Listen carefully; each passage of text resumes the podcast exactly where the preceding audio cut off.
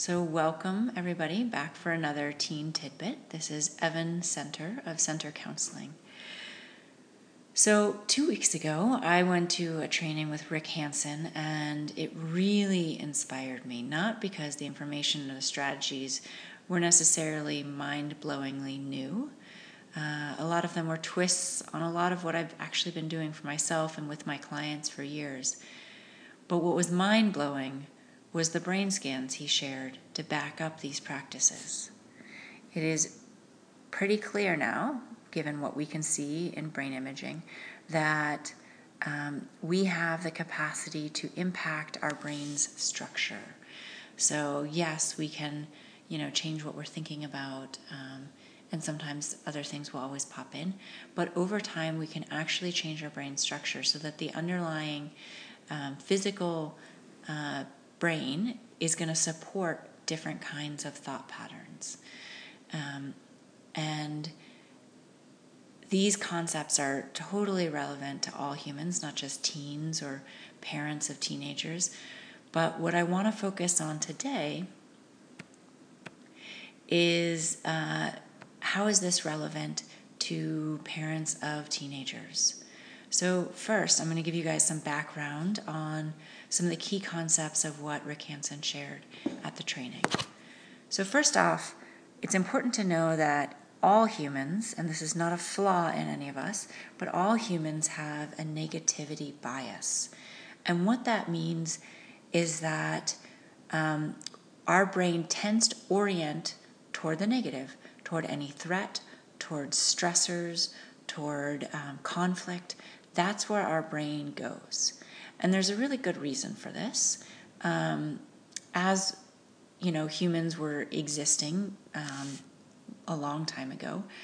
If there was a threat, if there was a you know a, a mortal threat there, you know maybe a saber-toothed tiger or something, and a human didn't pay attention to that tiger and was like, oh, nice carrot. Oh, it's such a lovely day outside. Oh, my partner is so kind to me. Boom, they're eaten. End of that genetic line, end of that brain structure. So it was the humans that really focused primarily on negative uh, stimuli that survived. That those are our grandparents, and ultimately those are us. So you can always survive another day if you don't notice that beautiful sunset. Um, you can't survive another day if you don't notice the threat and the stress and the conflict. So this is why we find, you know, the way that that plays out now is that, you know, you find those times when you are at work and you get a 30 point review and um, 29 of the points on that review are lovely, supportive, kind feedback, and you're doing great. And then one is something that you need to improve, and our brain automatically orients towards that one thing. Um, and it's hard to get our mind off of it. But the thing is, is that it's not really why our brain needs to be what our brain needs to be orienting to now. There are not so many things that will kill us in our modern existence. Um, we're very lucky to have gotten rid of a lot of the things that um, might have killed us, or or maybe we didn't. Maybe other things got rid of them. But you know, between medicine and technology, we're pretty safe these days. And yet, our brain is still orienting toward the negative. So, just an important thing to notice that that one point on that uh, work review is actually not so dangerous as it feels in our own brain. Another key point from the training is that we can actually train our brains to attend more easily and take in more easily the positive moments in our life. And what that looks like, it, it can look like a few different things. Um, it can look like noticing those tiny, tiny little positive things that happen in our life, in all of our lives, um, no matter our situation or um, what's going on. But those tiny moments of connection or of safety or of um, abundance, if we can take in those those moments, if we can focus our attention on them, imagine soaking them in, um, then it actually changes our brain structure over time. And what Rick Hanson said is, says is that you have to do this for you know roughly 10 seconds, 20, maybe probably better. 30 is great. Um, so it takes 30 seconds, 10,000 times. Basically, we need to be doing this over and over and over again, especially for us as adults. Um, it takes a lot longer to build these connections, to strengthen these pathways in our brain takes a lot of repetition, um, but it is possible. And we can see this in brain scans. So, the way that he recommends doing this is when you have those little moments that happen in your day, um, you know, you have a delicious bite of food, or, you know, a courteous driver waves to you and allows you to go, you know, cut into um, their lane when you're stuck at a light, or um, little. It can be little tiny things, or it can be bigger gestures, like your your child says thank you, or um, um, or you just have a really nice afternoon or moment with somebody that you love. So it can be those bigger things, it could be little tiny things. But if we can notice that those things are happening and we can just dwell on them for a minute, you know, we're really good at dwelling on negative things.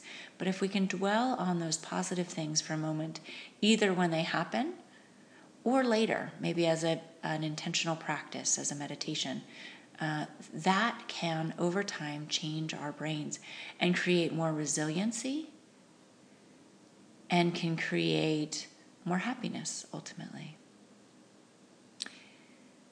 So, the third concept that I want to share with you guys from the training is a particularly, it can be particularly tra- challenging actually, but it can also be incredibly powerful. And this is where it gets really interesting. So, again, this is a pretty advanced stage of, of the process of, of this mindfulness practice. Um, but we're going to dive in anyway because I think it has such powerful implications for parenting of teenagers. Um, and this is called pairing. And so, what it looks like is that, um, well, before I even tell you how to do it, what I want you to think about is imagine if you could tap in to your love for your teen and their love for you, knowing that deep down that exists, even when she is rolling her eyes at you, or when he is huffing and storming away from you, or perhaps even scarier at times when he's storming toward you. What if you could imagine turning down the volume on their sometimes obnoxious oppositional behavior and turning up the volume on what is really there at the core. How would that impact your feelings in that moment? How would it impact your experience of your teen? And think about how it would impact your behavior and your response to them.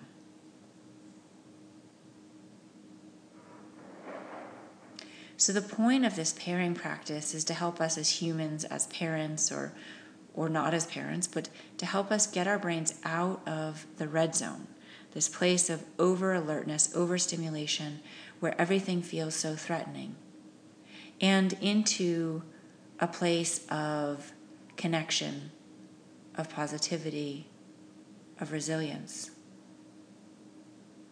And the thing is, unless your teen is being physically aggressive toward you, most of these situations do not contain any real threat.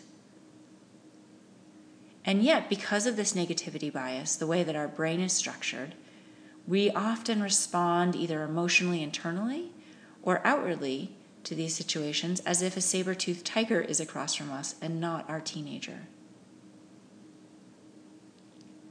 So let's talk about how to do pairing. There are a lot of different images that you can use with this. Um, and probably it's best to begin by practicing pairing not with your teenager actually in your face.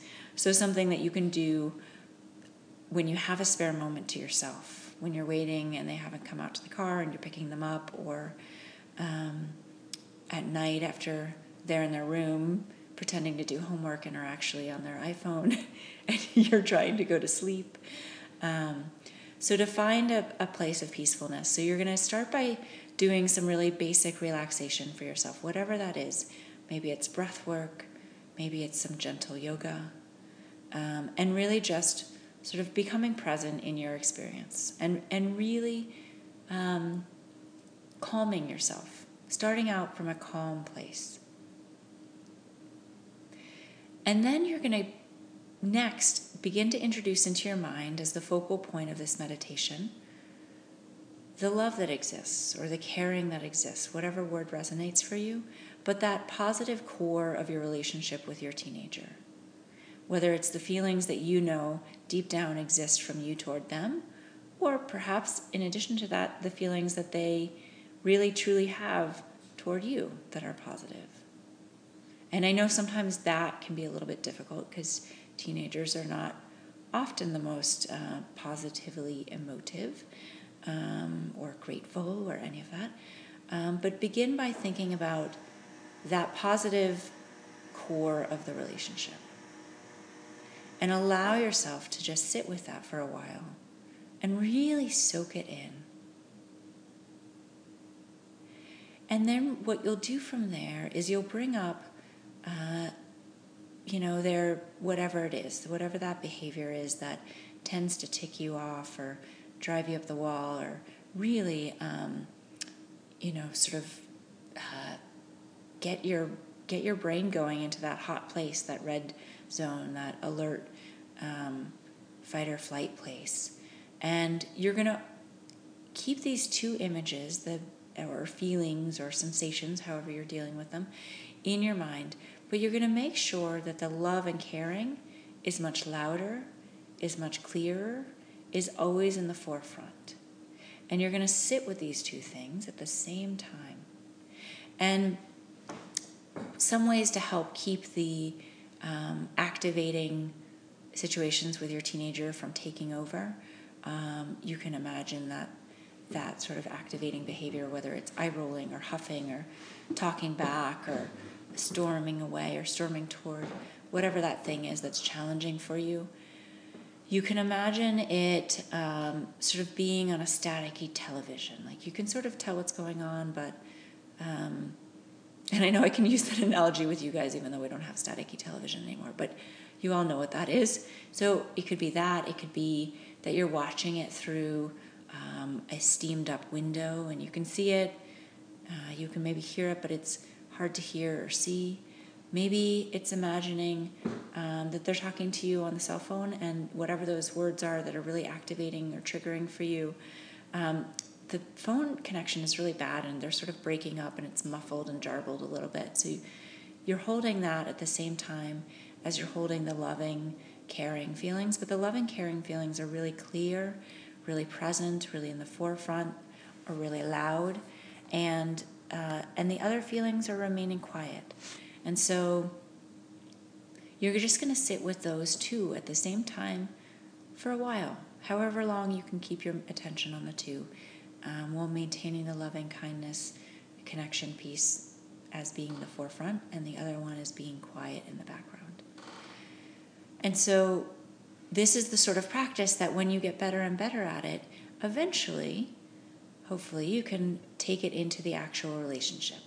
And so, that might look like something um, like I think about the Peanuts cartoons, how the adults, um, you know, you never really quite know what they're saying. You can hear the voices and rom, rom, rom, rom, rom, rom, um, but you don't know what they're saying. And so, you know, we can just look at our child and we see that behavior and it's sort of blurry now.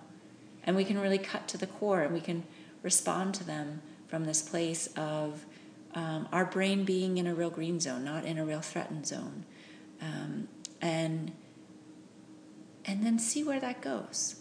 See where it goes for you. See where it goes for your teenager. It has really interesting implications for parenting. It has interesting implications for professional relationships, for love relationships, for global relationships, governmental relationships. I mean, imagine if we could all interact with each other, cutting through all the BS, all of the the BS that's created not only by you know the words that are said, but also by our brain responding to other people as a threat that's maybe not entirely as threatening as it feels. Um, so, this practice, whether it's just soaking in those positive moments, or this advanced part of the practice of really pairing those challenging moments and the positive connection can help you keep your brain in a much calmer, more peaceful, and enjoyable place. Because I know it is no fun to be in that hot red zone with your teenager. Um, and so I offer this to you guys as parents as a way to take care of yourself uh, in your relationship with your teenager, but in general as well. And to um, start to evolve your relationship with your teen, whatever is going on. This can uh, start to shift it and change it.